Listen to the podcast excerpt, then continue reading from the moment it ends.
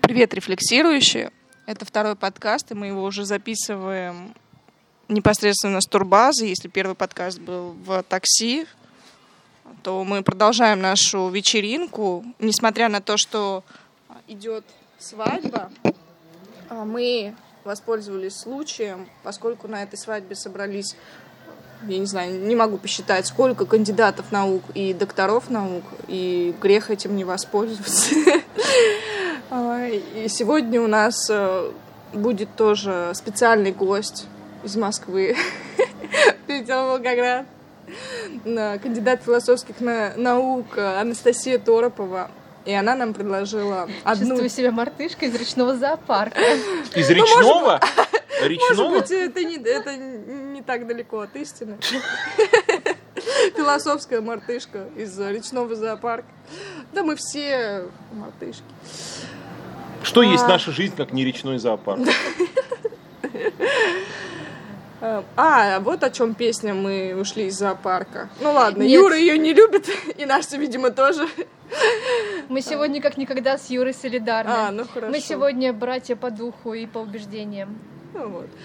И Настя нам предложила одну тему. Если честно, я не знаю, откуда у нее интерес к этой теме. И, может быть, она сделает некую преамбулу к этой теме, почему она актуальна сегодня и почему ты вообще хочешь об этом поговорить. И о чем ты хочешь поговорить? Ну, дело в том, что эта тема различия разума и рацио, рациональности, она возникла в тот момент, когда я начала знакомиться с одним из философов, который считается одним из популярных философов, то есть те, кто находится в философских трендах, если можно говорить о том, что в философии есть тоже свои тренды, своя мода, свои модные течения.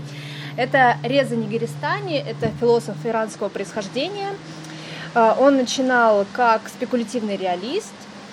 Ну, вкратце скажу, что это за направление. Это течение, которое критикует всю предшествующую историю философии за так называемый корреляционизм. Корреляционизм — это такая позиция, которая предполагает, что между мышлением и бытием есть связь. То есть если между ними есть связь, следовательно, мы с помощью мышления можем что-либо узнать о бытии, познать его. Вот. А спекулятивный реализм настаивает на том, что между мышлением и бытием нет связи, но они, в отличие от постмодернистов, считают, что некая реальность все-таки существует. То есть если для постмодернистов все есть некая конструкция, никакой объективной реальности нет, то для спекулятивных реалистов она есть, но она всегда недоступна для человека, потому что она там не антропна, и мышление никогда не способно познать бытие в объективной форме. И Реза Негарестани, как я поняла, отпочковывается от этого течения, поскольку для них является задачей, ну, просто-таки ограничить человеческое мышление, обозначить слабость человеческого мышления в познании бытия. И он делает следующий шаг. А что нам, собственно, делать дальше? То есть мы же все равно будем продолжать взаимодействовать с миром, будем пытаться как-то улучшить этот мир, там, может быть, обустраиваться в этом мире. И... Для того, чтобы сделать этот самый шаг от отмежевания от спекулятивного реализма, он предлагает рассмотреть историю рациональности, начиная с нового времени и до современности. И он заявляет, что между рациональностью и разумом есть различия, о котором прежде философы не обозначали это различие, а считали, что это синонимы. Разум и рациональность.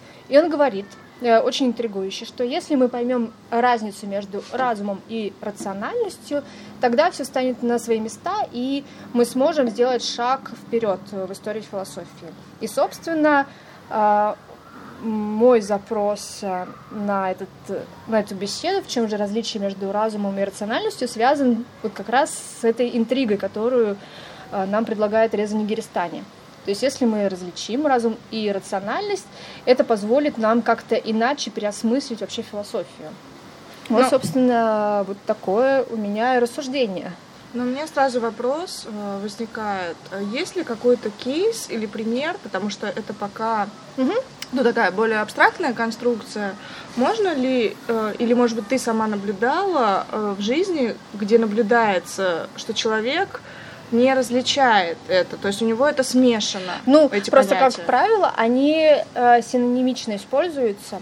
И именно поэтому интересно. Вот мы же в практической философии делаем такое упражнение, такую операцию, которая связана с концептуальным развлечением, когда берутся два понятия, которые кажутся нам синонимичными, например, как лгать и обманывать, и потом мы их разводим до того, что они становятся антонимами. И я предлагаю сейчас то же самое проделать с разумом и рациональностью, тем более, что в английском эти понятия обозначаются двумя разными словами: intelligence и mind. Reason. Mind. Mind. Так, давайте, если мы хотим процедурно это сделать, более-менее соблюсти, то можно прям по процедуре пойти. Как раз и слушатели узнают. Вот у меня есть первая гипотеза, которая отталкивается от языка, от грамматических конструкций. Рациональность явно это свойство чего-то. Разум это явно существительное, которое не производно от прилагательного. То есть можно предположить так, что разум это какая-то сила или сущность. А рациональность – это признак, вопрос кого или чего. У меня есть идея. Кого или что мы называем рациональным. Смотри, говорят и рациональный, и разумный человек. То есть одинаково. Давайте, кстати, найдем... Но разумный и рациональный – это... Все-таки немного не одно и то же, потому что рациональный это часто с расчетом. Это свойство. Разумность это свойство. Но разумность и разум это не одно и то же. У меня есть два методологических предложения. Либо мы можем найти кейс, где одно из слов адекватно, например, там встроено в какую-то фразу, а другое не подходит, и можно как раз порассуждать, почему. Либо я могу предложить свою гипотезу, чем они отличаются, и мы можем покритиковать. Разум, я так предполагаю, что это способность человека, что-то вроде там сознания или бессознательного воображения, может быть, это как бы одно из свойств психики человека. А рациональность, я предполагаю, что это совокупность правил, по которым действует разум. Я просто предполагаю, что разум может быть нерациональным. Уточняющий вопрос. А что это за свойство психики, которое именуется разумом? Например, способность систематизировать и упорядочивать эмпирический опыт. Тогда у меня следующее, не опровержение, а в развитии этого. Что разум это о внешнем, а рациональность это о внутреннем. Ты можешь пояснить? Да. Но если разум это способность упорядочивать и систематизировать опыт, то мы можем судить о разумности только по речи. Потому что иначе, как в виде речи, не может быть представлена ни систематичность, ни упорядоченность опыта. А рациональность, как некий механизм мышления, он внутренний. То есть человек рационален в том, что он мыслит, но разумен в том, что он говорит. То есть рациональность является принципами разума. То есть для того, чтобы разум смог артикулировать... основанием разума. Основанием. То есть для того, чтобы разум мог упорядочивать реальность, ему необходимы какие-то рациональные правила, которые являются имплицитными. То есть что-то вроде там... кстати, приема. Действительно можно рассмотреть кейсы. Допустим, возьмем ситуации разумного и неразумного поведения. Допустим, человек, который делает что-то во вред самому себе. Допустим, он ведет важные деловые переговоры, но на этих деловых переговорах ругается матом, он посылает... например, так. То есть он демонстрирует свое пренебрежение к собеседнику, он показывает, что он собеседника не ценит, что он выше собеседника. То есть, что это, неразумное поведение или нерациональное поведение? Или и то, и то? Сейчас скажу. Ну, по твоей логике, можно взять более близкий кейс, например, свадьба. Когда ты приходишь на свадьбу, и ты не лоялен к правилам, которые устанавливаются вот этим самым мероприятием. Ну, то есть, например, ведущий тебе предлагает какой-нибудь дурацкий конкурс, и ты в нем ты не проявляешь лояльность, чтобы в нем участвовать. Ну, короче, я буду развивать свою теорию. Допустим. Ведущий говорит: а теперь конкурс лопай попой шарик. Итак, мы попросим Анастасию принять участие в этом конкурсе. Я неразумная. И Анастасия говорит: идите вы куда подальше с такими конкурсами. И вообще, я не признаю легальность этой свадьбы, она юридически ничтожна. Вот, ну я фантазирую. Что я предполагаю? Что большинство людей на вопрос, разумно ли это поведение, скажут нет. Почему? Потому что оно не соответствует неким существующим канонам поведения. Да. Рационально это поведение или нет, мы не знаем. Потому что рационально оно или нет, мы можем понять, только сопоставив с целями. То есть, если мы у нее спросим, а на каких основаниях вы, собственно, это отвечаете, и если основания такие она предъявит, тогда ну, например, она рациональна. Например, она скажет: я вообще сюда пришла с целью поссориться с женихом и невестой, потому что я уже давно искала повод, как бы с ними прервать отношения. И вот он представился. И мы скажем, эта девушка неразумна, но она рациональна. Потому что она ведет себя вразрез с правилами, но она ведет себя в соответствии с какими-то своими установками, основаниями, и внутри ее мира все это логично. Ну, то есть, рациональность это вот еще один критерий. Разум это о чем-то социальном, а рациональность это о чем-то индивидуальном. Но правильно я сейчас запомню Настя мысль, а правильно ли я понимаю, что здесь развлечение нужно, особенно тогда, когда, знаете, как говорят, она ведет себя нелогично, Нелогично еще третья категория. Да, нелогично, но на самом деле логика есть у нее, но она как бы скрыта, и человек просто не понимает ее картина мира, не понимает оснований, не понимает мотивации, причин, и тогда... Я думаю, логичность — это родовое понятие, которое включает в себя и разумность, и рациональность. Вот мы недавно с участниками философского клуба различали чудаковатость и глупость. У одного человека был радикальный тезис, что у всех есть там доля глупости, и я попросила его привести пример. Приведите пример, в общем-то, глупого поступка. И он говорит: глупо, когда человек женится, кстати, опять тема свадьбы. Точка. Глупо, когда человек женится. Точка. Шутка, это шутка. Глупо, когда человек женится, зная, что их брак обречен. И я проблематизировала. А если у него есть какие-то рациональные основания себя так вести? То есть жениться, зная, что их брак обречен. И получается так, что глупо с точки зрения конвенции обычно люди так не поступают. То есть если они женятся, значит они свято верят, что их брак долговечным. Вот. Но ведь могут быть у человека и индивидуальные какие-то тоже рациональные основания. Например, я хочу просто... ощутить, что такое быть в браке. Через неделю или получить гражданство, например, как часто фиктивный брак. Или на спор. Я поспорил с друзьями. Они скажут, ты никогда не женишься. Скажу, спорим, женюсь. Через неделю. То есть получается, разум — это что-то связанное с конвенцией, с общепринятыми правилами. То есть это уже можно дополнить. Разум — это способность психики подключаться к общей конвенции, возможно, так. А рациональность — это индивидуальное обоснование собственных поступков. То есть они могут быть в согласии с коллективными представлениями, могут расходиться. Расходиться они не могут. Я тут поспорю.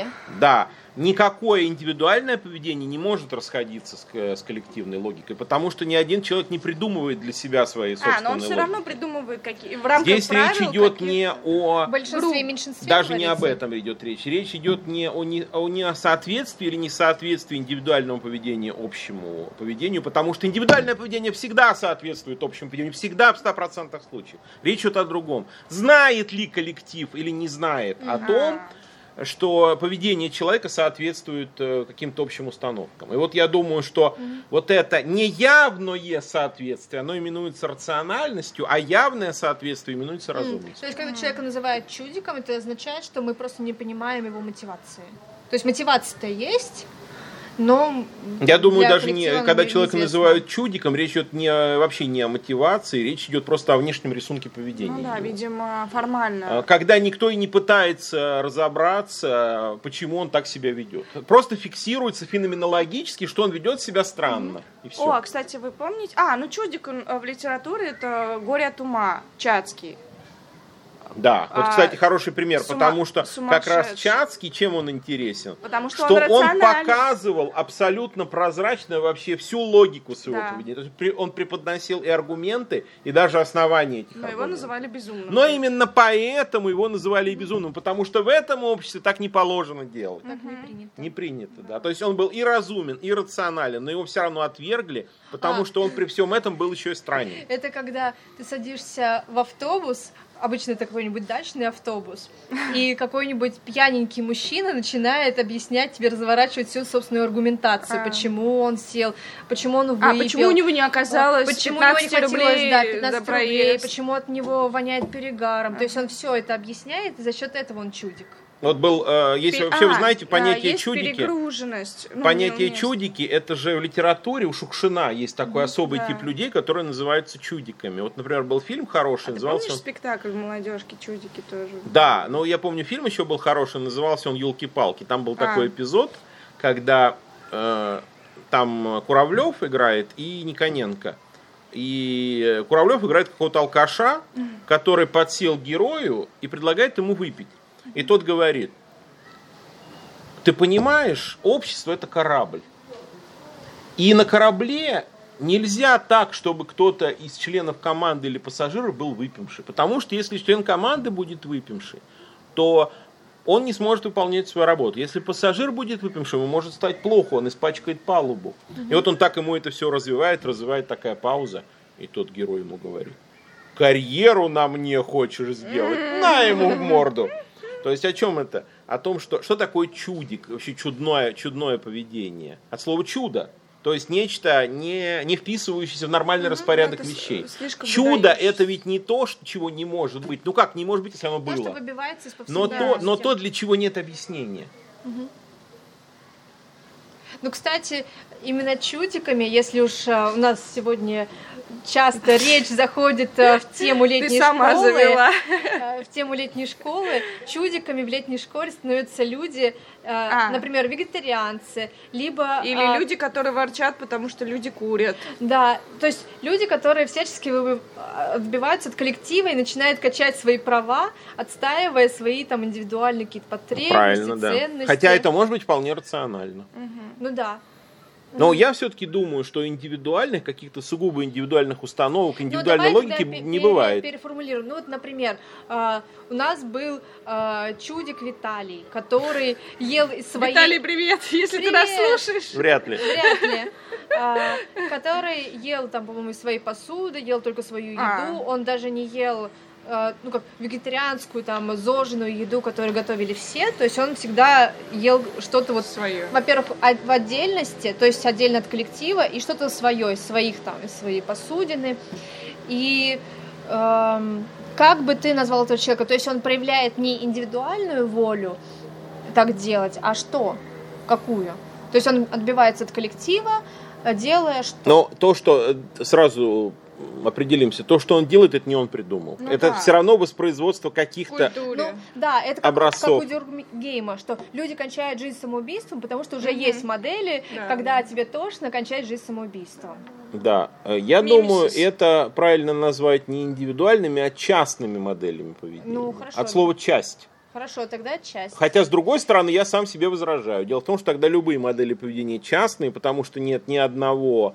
такого способа поведения, который абсолютно универсален. Ну да, только Иисус Христос представлял именно поэтому, кстати, модели. Он был чудиком, потому что он был представителем универсальной модели один в этом социуме. Была такая замечательная картина, забыл, по-моему, «Житие Брайана», Монти Пайтон снимали, и там был гениальный совершенно эпизод, когда проповедник выступает на площади, огромная толпа народу, и проповедник говорит: «Вы все личности». И они все за ним повторяют: «Мы все личности». «Каждый из вас уникален». Хор: «Каждый из нас уникален». На Инстаграм сейчас. Никто из вас не похож друг на друга. Хор голосов. Хор голосов. Никто из нас не похож друг на друга. И звучит одинокий голос. А король-то голый. И одинокий голос говорит: «Только не я. Я как все». Класс. Ну да. То есть нам не подходит слово «индивидуальный». Да. Ты зарубил его. Ну, подожди, давай для того, чтобы его окончательно зарубить, похоронить, сжечь. Это свадьба, а не похороны, ребята. Да? Не путаем. Ой, нас не туда привезли. Поехали в соседний Донбасс. Можешь тогда привести пример индивидуального? Или ты считаешь, что онтологически это вообще неправильное слово? Я думаю, что все, что называется индивидуальным, это некая комбинация коллективности. Как говорил наш друг Андрей Иванович Макаров, который там сейчас за нас отдувается в павильоне, пока мы тут кайфуем, он там пашет, возможно, говорит тосты. Ты думаешь, он сейчас участвует в конкурсах? Вот, самый первый раз, когда мы приехали в Крым на летнюю школу, Андрей Иванович дал следующее определение. «Я» — это перекрещивающиеся взгляды других. Поэтому, конечно, что такое индивидуальность? Это некая условность. Индивидуальность — это комбинация чего-то общего, и это не обязательно уникальная комбинация, но это именно комбинация чего-то общего, которое здесь сейчас происходит. Если наш формат предполагает вопрос в бок, то мне очень интересно узнать это с точки зрения эпохи Ренессанса, которые, то есть ренессансные гуманисты как раз искали человеческую индивидуальность для того, чтобы обосновать онтологическую ценность собственной свободы. То есть у них была логика такая, что то, что является коллективным и всеобщим, для Бога это не самое интересное, потому что Бог проявляет себя именно в уникальном, в единичном, проявленном. То есть чем глубже ты себя копаешь, тем выше шанс, что ты там найдешь именно индивидуальное, что принадлежит именно тебе. И Бог лучше всего себя проявляет именно в самораскрытии индивидуального, а не всеобщего.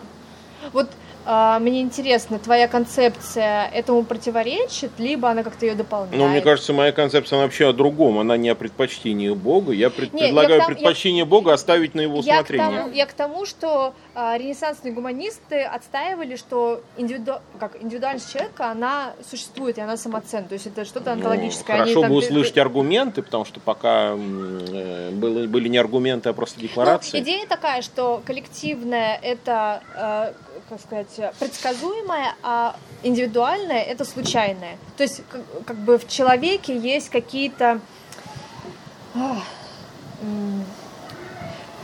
Ну, ладно, в средневековой терминологии есть такие два концепта. Форма информата – это форма внешняя, которая тебя образует. Это вот как раз там государство, родители, общество, университет, школа. То есть они в тебя там накачивают знания. А есть форма формата, это как раз индивидуальная. Это то, что принадлежит именно твоему «я» и которое не формируется социально. Ну, я думаю, в таком случае, простите меня уже за такую вольность, я думаю, речь идет о когнитивном искажении. Потому что ни деятели Ренессанса, никто другой не сможет привести пример какого-либо свойства человека, который является принадлежащим только ему. Все свойства человека типичны.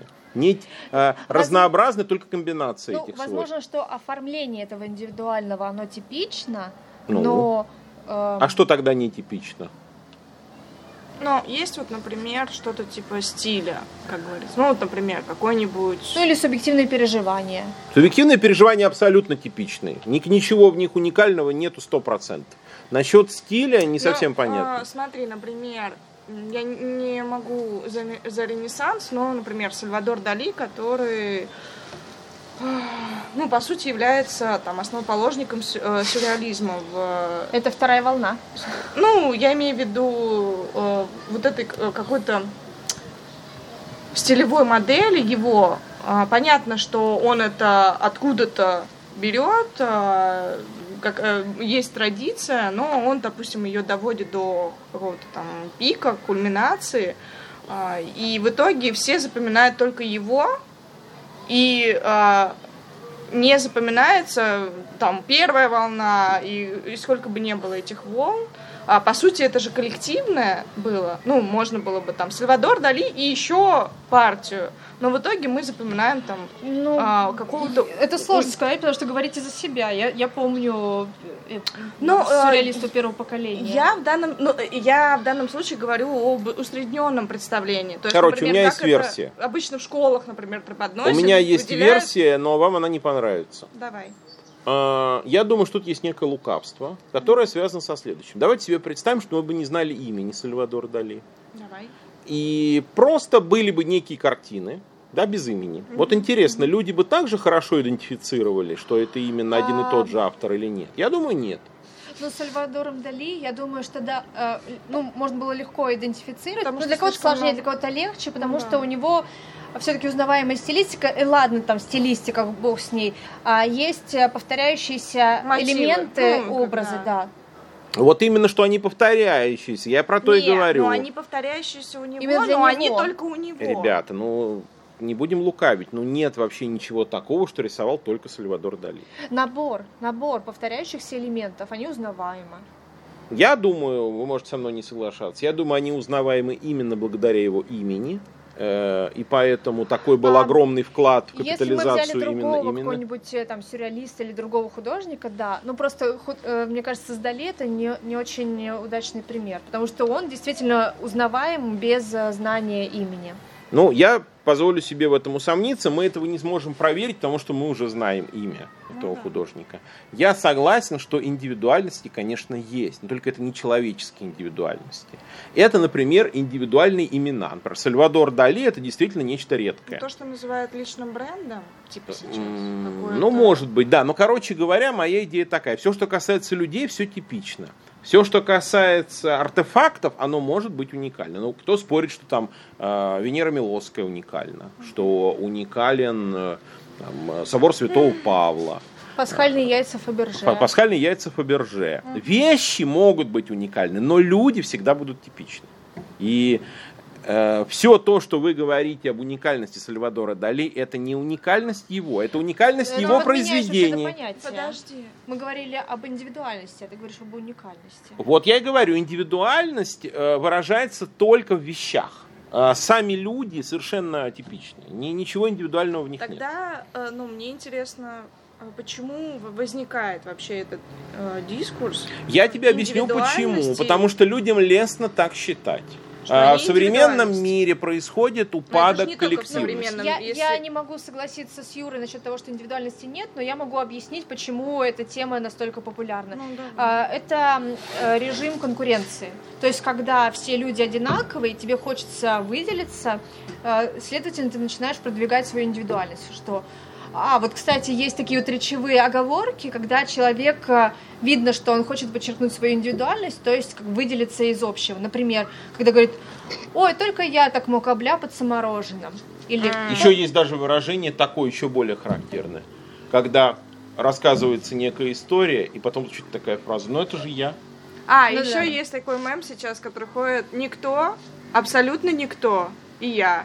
То есть выделение полное.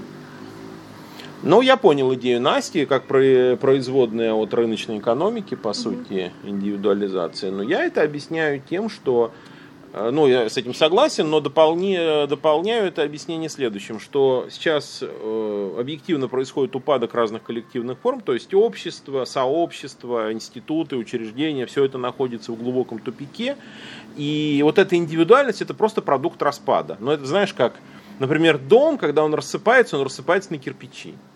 Хорошо. Кирпич – это просто минимальная индивидуальность, это, то есть представление о том, что я уникален, это просто какая-то минимальная единица строительства. Давайте тогда свяжем эту линию обсуждения с изначальной темой, рациональностью и разумностью, с идеей индивидуальности, может быть, тире уникальности.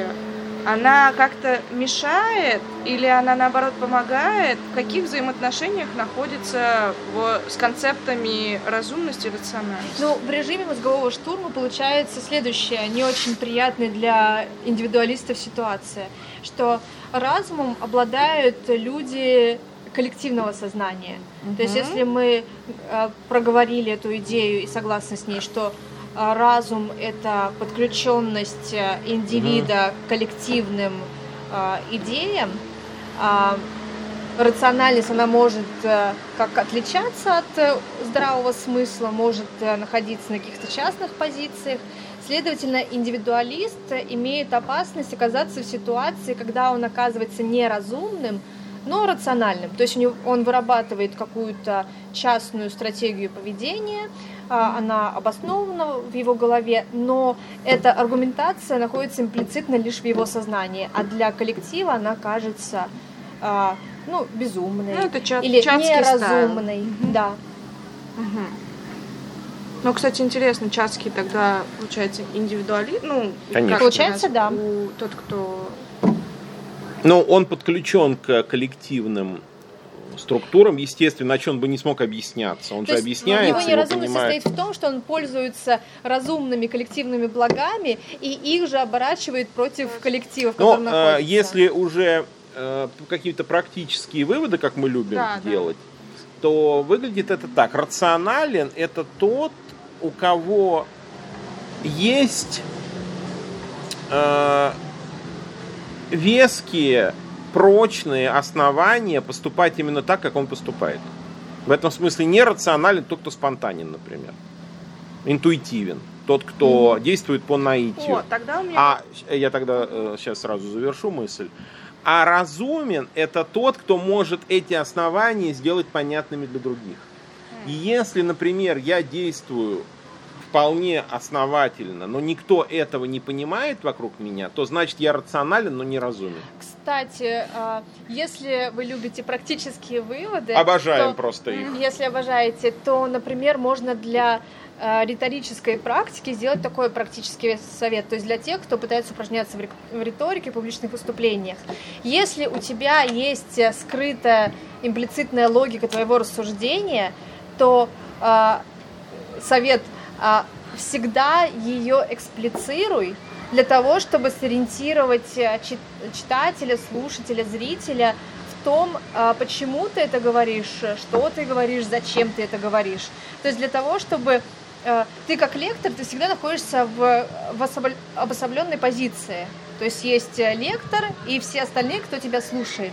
И для того, чтобы не остаться в такой индивидуальной позиции в одиночестве, стоит постоянно ориентировать зрителя, слушателя в том, какую мысль ты продвигаешь и зачем ты ее рассказываешь, зачем ты ее артикулируешь. То есть нужно его постоянно ориентировать, чтобы он ходил вместе с тобой по тем маршрутам, по которым ты идешь, по этим ментальным тропкам, а чтобы зритель не оставался в одиночестве. Принцип открытости.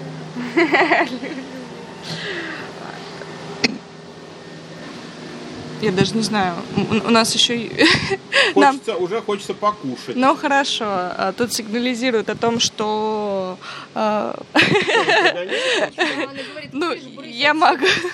просто могу завершить, если вы так стремитесь, хотите. В одиночестве остаться? Не, я не хочу в одиночестве остаться. Ну, на сегодня это у нас такой экспромт, и мы сбежали со свадьбы, а сейчас мы... Сбегаем на свадьбу, но, может быть, мы еще вернемся, если не нахрюкаемся, и у нас еще останутся силы для третьего как это нам помешает, хочется спросить? Я не знаю. Ну, да, может быть, ждите пьяные философы, пьяный подкаст. Всем пока.